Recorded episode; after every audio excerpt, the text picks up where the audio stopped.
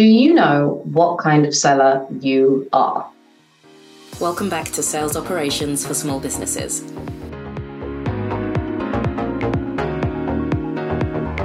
I ask because you'd be thinking, why am I asking this? This is sales operations. This is not direct selling.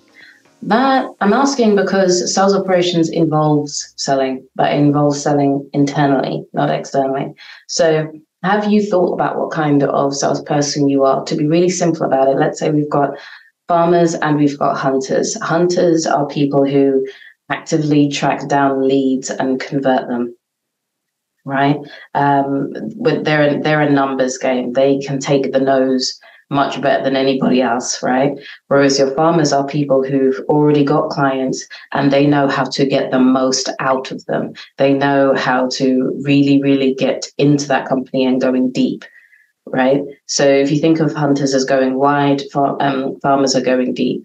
So with that said, what kind of salesperson do you think you are? Because it might not seem obvious initially. I'd encourage you to have the conversation with some of your peers as well. I was talking to a friend of mine who's a chief operating officer, and she was saying she's definitely a hunter, without a doubt. There's not a question in her mind. And I was quite surprised about that because the thing that we have in common is operations. I'm a farmer, through and through. I fully understand the need for hunters and why what they do is so beneficial. Clearly, we want to be filling that pipeline. We want to be converting things so that things are real. We want these, and it's great. It doesn't, whilst I can do it, it doesn't ring my bells at all, not even slightly. It's just, I think I'd find it extremely tiring. And that's not even the constantly being told no, having to deal with that kind of rejection all the time. It just doesn't match up with my personality. It's not something that gives me energy. If I had to do it, then I would do it, but it doesn't align with me naturally. What does align with me is being able to understand the needs of the client so that I can get really, really deep in figuring out what their long-term plans are and how to make those work with our plans, not by convincing them to do something that they wouldn't want to do, but to basically play snap, to align their stuff with the stuff that we have to make sure we are their go-to person when they need help on certain things. And to do that, you need to know information. You need to be able to really, really know what the clients, what their organization's goals are, and you need to know what the actual person you're dealing with, what their goals are, because they might want to rise up in the company. The particular project that you're working on with them might be their big ticket. It might be their last ticket if they've been messing up internally. So you need to know what emotions are driving them, what areas of concern or development are driving them as well as the company as a whole. And yeah, I mean, you can even see by my explanations, I'm so much more a farmer. It's more about going deep, a really, really long-term strategic alignment for me. And again, I asked the question because if you, as somebody who's working in sales ops or as a leader who's doing, a very, very small company and you're a leader and you're managing sales ops yourself, it's worth really figuring out what kind of salesperson you are, because there are a lot of people to say that, you need to at least bring up your minimal level to a certain degree so that you know how to do a little bit of everything. And I do understand and appreciate that, but I'm also very, very proficiency. And so I would never encourage anybody to waste their time trying to develop a skill that they have absolutely no interest in, even if it has a purpose.